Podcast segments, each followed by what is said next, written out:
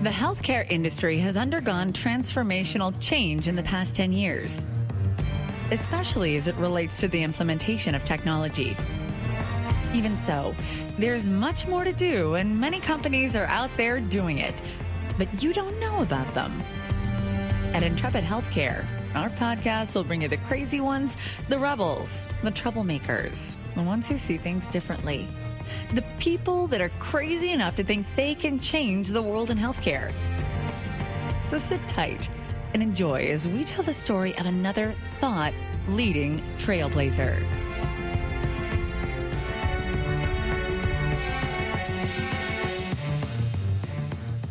Welcome back to Intrepid Healthcare. I'm your host, Joe Lavelle. I'm really looking forward to our conversation today with another trailblazing innovator. We're going to get right to it today. We're joined by Mandy Long, founder, CEO, and chairman of Patronus Health. Mandy, welcome back to the show. Thank you so much for having me back, Joe. I'm excited to be here. Well, thanks for making the time to be with us. I know you're really busy. Before we start our discussion, could you take a few seconds and remind the audience about you and your background? Sure. So, my name is Mandy Long. As you said, I have spent about 10 years in health IT. I started my career at Epic as a senior project manager. I then moved on and joined Passport Health Communications, which is now Experian Health, one of the largest clearinghouses in the space. And when I left, I was uh, one of their vice presidents of product management. So I moved from the project side over into the product side. And since then, I uh, most recently was vice president of product management at Modernizing Medicine, which is a surgical specialty EHR. And since then, I left and I started actually with some friends, Patronus Health, which we are in the business of eradicating medical debt. Outstanding. And that's a great tee up of my next question. Could you tell the audience how you're serving your customers at Patronus Health? Sure. So we're a startup. We are in the stages right now of developing our pilot, which we are taking to market later this year. But what we're really trying to do is enter the market as a technology so we'll talk a little bit later about health advocacy as a whole, but it's really an industry that to date has scaled a lot through people. And what we see is a huge opportunity to introduce tech to help connect patients with health advocates to negotiate their medical bills. Perfect. Mandy, you described just this great career at really marquee names. What inspired you to leave the corporate world and to create Patronus Health? I can tell you that the day that I told my husband that I was going to be leaving my job and starting a company, he was a little bit nervous, as was I. but I've always been a really mission driven person. And Patronus for me is very personal. We talked about it on the last podcast we did together. I have a daughter with a rare disease. I have a beautiful little girl who has Turner syndrome. And we have, since before she was born, actually, during my pregnancy care, have really dealt and seen a lot of the depths of the healthcare system when you have a patient or a situation that is chronic and complex in nature. And so, what really brought me to doing Patronus was that we had seen over the course of the past few years of her life more and more need for healthcare intervention. And what I saw as a parent is that the system is so complex and can be very difficult to navigate as an individual. And I kept imagining my daughter in 20 years or 30 years and going, oh my gosh, I've been a part of teams that have designed technology for some really amazing companies in healthcare. What can I do for my daughter? And so that was really the thing that caused me to want to do something like Patronus because what I'd like to see happen is that people like my daughter Mackenzie and other individuals who are struggling with complex cases or chronic diseases don't have to go about it alone. And they don't feel like they need to get lost because there are people out there who are available to help them. God bless you for doing this. I think your timing is perfect. Thank you. Also, right on that note of perfect timing, I released an interview today with Jonathan Wick about patients becoming more and more responsible for the financial part of healthcare. Can you tee up or describe to us what is meant by the medical debt crisis in America? Sure. When you think about debt in America, I think a lot of people recognize that medical debt is a big part of that, but I'm not sure that many people recognize that medical debt is the leading cause of bankruptcy in the United States and that so many individuals are burdened by some variation of medical debt or are in some cases even delaying or not receiving care because of concerns about medical costs. Some of the statistics I think are staggering. I mean, I know that you've talked about this a couple of times on the show. I mean, the healthcare system as a whole costs the United States over $3 trillion a year. And what we're seeing in terms of the statistics is that 25% of Americans say that they owe more in medical debt than they have in an emergency fund. And that 55% of all Americans are worried that they're going to become overwhelmed by medical debt. And that really means that they're scared, right? That something happens. You know, God forbid that they have a catastrophic event, or God forbid that someone they love gets sick. And that as a result of trying to do the right thing by getting them the care that they need, they're no longer going to be able to afford to live or pay for the things that they need to keep their family safe and fed. Scary, scary, scary. One incident away from either bankruptcy or financial ruin. It's just terrible. Yeah, and when you look at the overall cost of healthcare for an individual, I mean, I, I read this recently and it just uh, really made me sit back. So the annual medical cost for a family of four in 2016 was almost $26,000 a year. $26,000 a year. When you think about the cost of the insurance coverage itself, the out-of-pocket costs, I mean, that's a staggering number. I mean, a staggering number. And as a mother, right, and as a, as a person who has a family and has three young children, I can attest to the cost of healthcare. I mean, just in wellness visits alone and specialist visits and those needs, my husband and I are regularly talking about how we budget in order to afford you know, our daughter getting the care that she needs. There's been guests on our show, and I think they've probably been more hopeful than in reality, talking about consumerism making it to healthcare. Where really are we in terms of healthcare being a consumer market? I think that the rise of consumerism, the concept or the term around discussing consumerism in healthcare isn't really necessarily new, right? High deductible health plans, I think, first came out in about 2004. But the reality is that healthcare is not a consumer focused service. It's not, right? If you compare it to e-commerce, right? And the fact that an individual can go on Amazon and shop for about 480 million products at the tips of their fingertips and have it delivered in a price transparent and shipping and delivery transparent way, that certainly doesn't exist in healthcare. But I think what's also happening is that we're seeing this huge shift in perception and in the involvement of the patient population.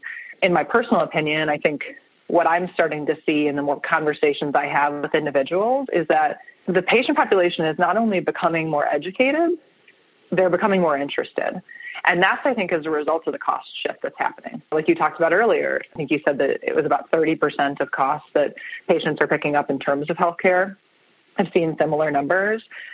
When you have to actually see those numbers and when you see the bills hitting you, I think you're going to have a reaction because it's not a $50 copay right? It's a $1,500 bill to get an echo. And you want to understand whether that number is right or whether if you'd shopped it, it would have been different and whether you had the ability to negotiate it at that point. And I think that's what's changing. I think in addition to that, you see a lot more technology. Absolutely. And the average American family has $400 in their checking account. So that $1,500 bill sets them in a bad way for sure.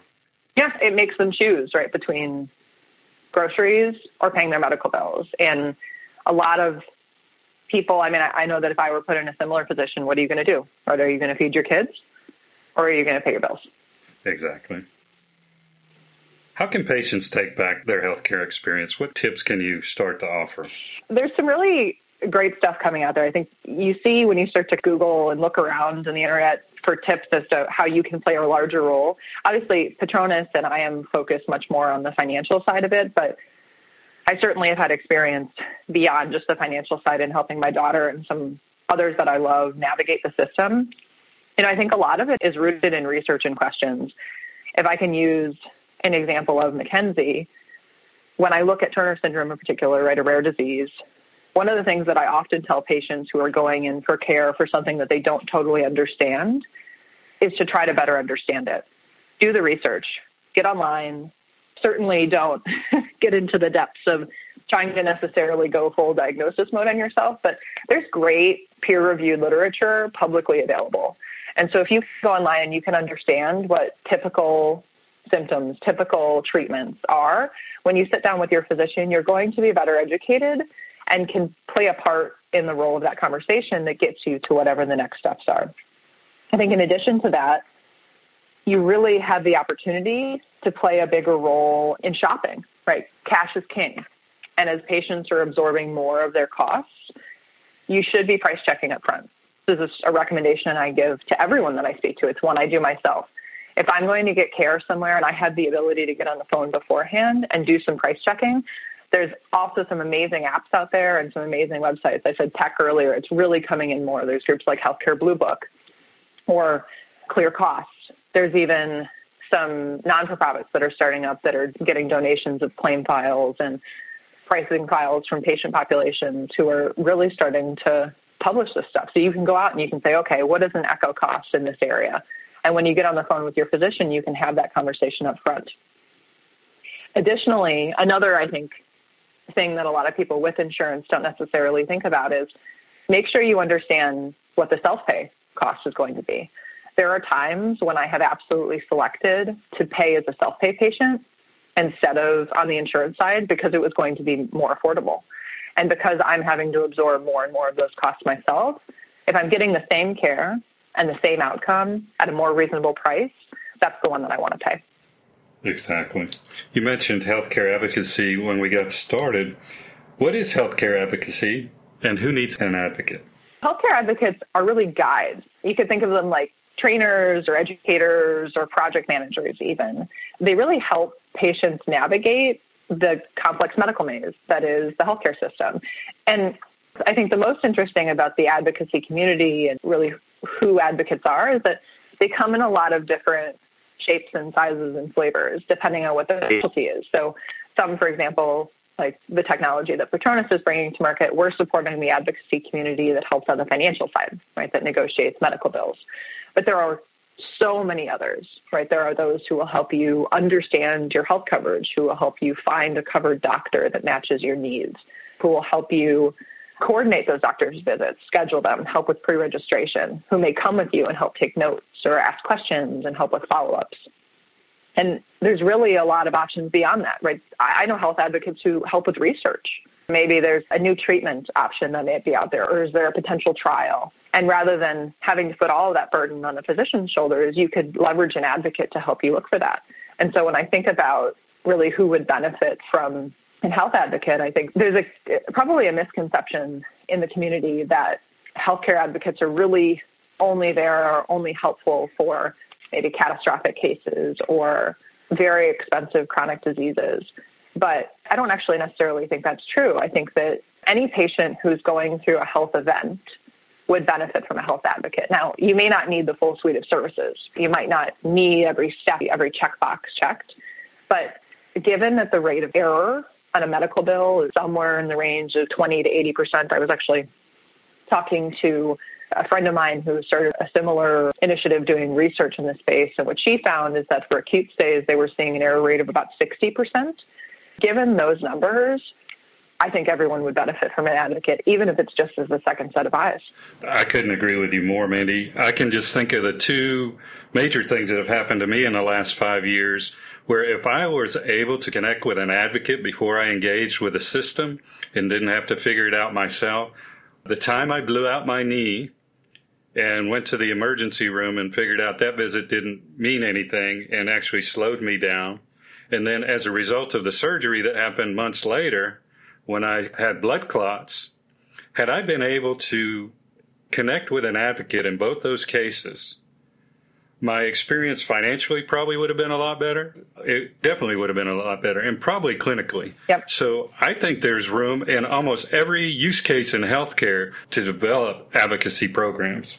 I agree with you. I think that note that you made about the clinical outcomes associated with dealing with the financial stress, I think is absolutely true. You can find research out there that talks about the grief process as it relates to medical debt and bankruptcy. You can look and find studies about how a patient's outcomes are absolutely tied to the experience they have in the system. It's not just the treatment itself. And you're right. I think as you progress through the system, what the studies are showing is that maybe you have a really amazing experience up front.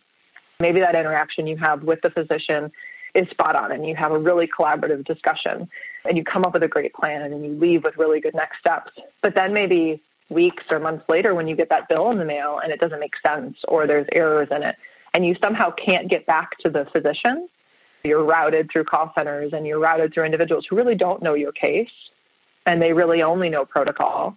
And while they may agree with you, I've had instances of this where I called and I said, hey, this price is absurd. this is way too high. I checked, I looked around, this just isn't what we discussed. And I've had individuals agree with me say, hey, I totally agree. I think that this price is too high, but there's just nothing I can do. You start to see those satisfaction rates from a patient standpoint go down. And I think that's an important side to talk about is that when we talk about advocacy, it's really not just the patient that benefits from this. I think the provider benefits as well as the payer. Because realistically, as we see this cost burden shift more and more to patients, patients can't afford the care they need to be healthy. And as a result of that, hospitals and providers really aren't collecting the payments they need to continue to operate well. And so it just becomes this really negative system of lose lose where a system can't deliver an optimal patient experience if they can't collect what they need in order to operate. And so I think an advocate really is a win win for everyone because there's an individual who is really functioning on behalf of the patient who's not there to really question the provider or take that role away from them. And they're not there to question the payer and take that role away from them either. But they're there to be an objective set of eyes to say, hey, have we talked about pricing? Or hey, have we thought about these other things? And there's likely an answer there, but I think as a patient, it helps you be more engaged in your care. And as a provider, you get a second set of eyes on a lot of the things that the patient would have questions about that may actually not be directly related to the clinical questions that you might answer. And the same on the payer side. Payers fund, I don't know what the number is, but I can't imagine that it's small in terms of what they pay on their side to check those bills. Right. How much technology do they put in? How many people in house as well as outsourced? Are they paying to just check and see and check for errors and help to handle the claims that are coming in? But I think an advocate really does help to cut through a lot of that because they're not waiting until after the fact to try to back into something that already happened, removing the problem solution to the front of the machine. Perfect. I love that. Mandy, what's the state of technology in the health advocacy space? It needs some help. Patronus is, I think we're really well timed. There are individuals who have tried and organizations who have tried to introduce technology before, but I think that there were a lot of barriers there. I've gotten this question a lot recently around why now, why tech? And if you look at at least what our research has found in the advocacy community now, it's a relatively fragmented space. Um, most of the scale that's happened to date has been around people, right? You know, they're individuals who maybe through personal experience or through community got involved in advocacy. Some of them have clinical backgrounds, some of them are coders or billers, some of them are just individuals who've really found a calling and found themselves in this world. But there's not a lot of technology that's connecting all of the great pieces that are coming together to help them do their job better, more effectively, and more efficiently. And so when I think about the sort of future of healthcare tech as it relates to health advocacy, I think a lot of it is really piecing together the puzzles that are already in place. And I think 21st Century Cures, which I know you and I have talked about a lot before, is going to go a long way in breaking down a lot of those data silos. But there's a road to get there. I read a study a couple of days ago. Um, I had actually posted about it on social that only 10% of hospital systems are aggressively pursuing pricing strategies and price transparency. Well, that's not enough, right? So there's a lot of work to be done. But when I think about tech now, I think the key is going to be how do you get the patient population educated that advocates exist, what their roles are, and then how do you take these really incredible individuals who have given their lives to advocate for patients and get them with the patients who need them? How do you really take that world, that industry, and help it to get to scale. What a staggering stat. 10% of hospitals are preparing themselves for really where the market already is. It's not where it's going to be tomorrow, it's where it is today. Yes. I've joked on my show, and people don't believe me, but I've told my doctors they're fired if they don't implement telemedicine by the end of this year.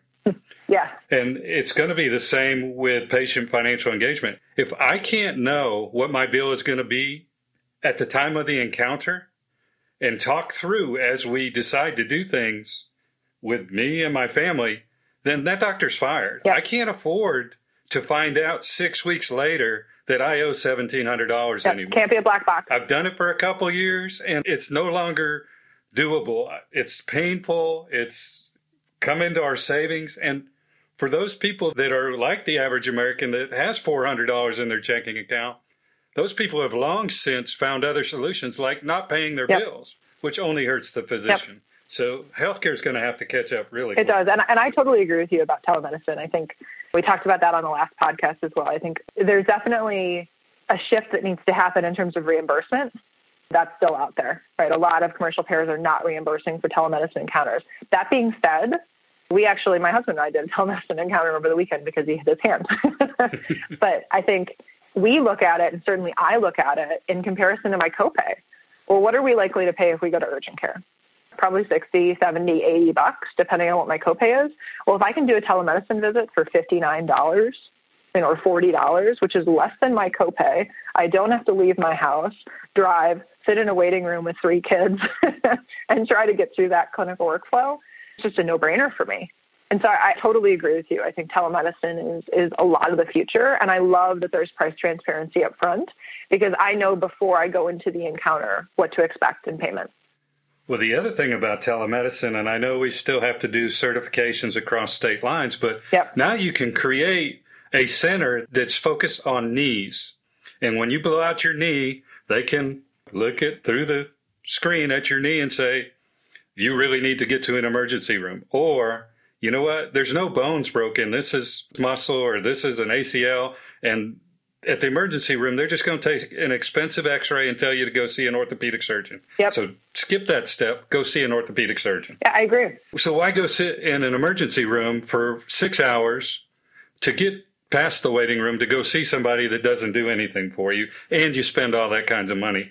That's where I think the combination of telehealth and advocacy can really really spark the consumerism in healthcare there's a there there for those of us that still want to pay for our healthcare, don't want to leave that $1,800 bill out there. We want to avoid the $1,800 bill and pay a $375 bill and get healthier faster. Yep, I agree with you. Going back to the sort of tips area, I think there's another option as well that that I certainly leverage in my family that I encourage others to, which is let's say you have a complex case and maybe you price shopped up front and got an opinion about it. I can give you an example, again, a personal one. So my daughter recently had a sleep study done and we discovered that she has severe obstructive sleep apnea. Well, going through the sleep study process was fine, right? We were upfront about it. We knew what the pricing was. We went through it. But still, at the end of the day, there's a treatment recommendation that we received, and I was interested in a second opinion. Well, you know, prior to technology, what would have happened is that I would have gotten in the car with her and driven to another facility, or I would have maybe gotten on a plane and flew somewhere else to get a second opinion because of the gravity of the potential diagnosis. However, these days you really don't have to do that anymore. There are organizations like Grand Rounds who, for a flat fee through a lot of organizations, so Boston Children's, for example, offers this, where you can go online and they effectively assign you to an individual for a flat fee up front, and you can get a full scope second opinion without having to go through the process of navigating the medical system the typical way. So I think there's a lot of places where you're starting to see this tech come into place. And there's a lot of places where health advocates can help you do that. So let's say you go through that initial encounter and you're saying, wow, there's a lot to deal with here. There's a lot to process here. Well, a health advocate could help you research that, could help you potentially research alternative treatment options, could help you get in the process of getting a second opinion. These individuals are really here to help navigate. And what flavor that comes in is really up to the patient and the case. But I think there's a huge amount of opportunity for getting individuals into the game with patients. My dream is that eventually patients are their own health advocates, that we're over time and able to shift the system to the point where the patient is more educated, the process is more transparent, and you don't need individuals who are really fighting the fight at every step of the way. Maybe they get involved for particular cases, but we're just not there yet. And so I think the way to start is going to be to get those patients paired up with advocates so that we can begin the process. Perfect. What's next for Patronus Health? What are you focusing on the next six months? Where we are right now is that we are in the process of talking to some potential pilot partners. We're in development of the pilot application and we're looking to launch right around the end of the year, beginning of the year, which is good timing, right? Because a lot of folks are getting into new plan years and will be a lot more cost conscious. So we're really excited about that. I think for the community, a lot of what we're looking for are organizations who are uh, employers are a really interesting area for us in terms of partnership because they have employees who are having to absorb a lot more of this cost as they move to high deductible health plans. And so we're looking for those employers who are really excited about offering their employees an option to work with an advocate. And it's a trend in the employer space. I'm going to a conference this week actually where you're seeing about 45% of medium to large size employers are starting to offer health advocacy. So we're really excited about that. Additionally, what we're looking to do is potentially get involved with some organizations who are more focused on particularly complex cases. So oncology has been a big focus for us recently. We've had some cases come through that we're looking at there, as well as some rare diseases. So we're really excited about the, the future. And I think my hope is that when we get into the first quarter of 2018, we'll start to have some really interesting statistics come out of the, the tech and can start to go more quickly. Perfect. And for those that are going to keep up with this like me, go right now to patronushealth.co. That's P A T R O N U S H E A L T H dot C O. Bookmark that site. Keep up with what Mandy and their team are doing. I'm sure they're going to have lots of great news every couple of months, and it's stuff you don't want to miss. And you're going to need an advocate. Trust me. The more and more employers are pushing away the healthcare obligation, which I think is another dynamic we didn't even talk about, the more that we're going to need advocates out there helping us to get the most out of what we do spend for our healthcare dollar. Mandy, it was so great to have you today. Thanks for stopping by and sharing your great news about Patronus and the things you're doing. Thank you so much for having me, Joe. Absolutely wonderful discussion. Oh, it's my pleasure. And that wraps this broadcast on behalf of our guest, Mandy Long. I'm Joe Lavelle, and we'll see you soon on Intrepid Healthcare.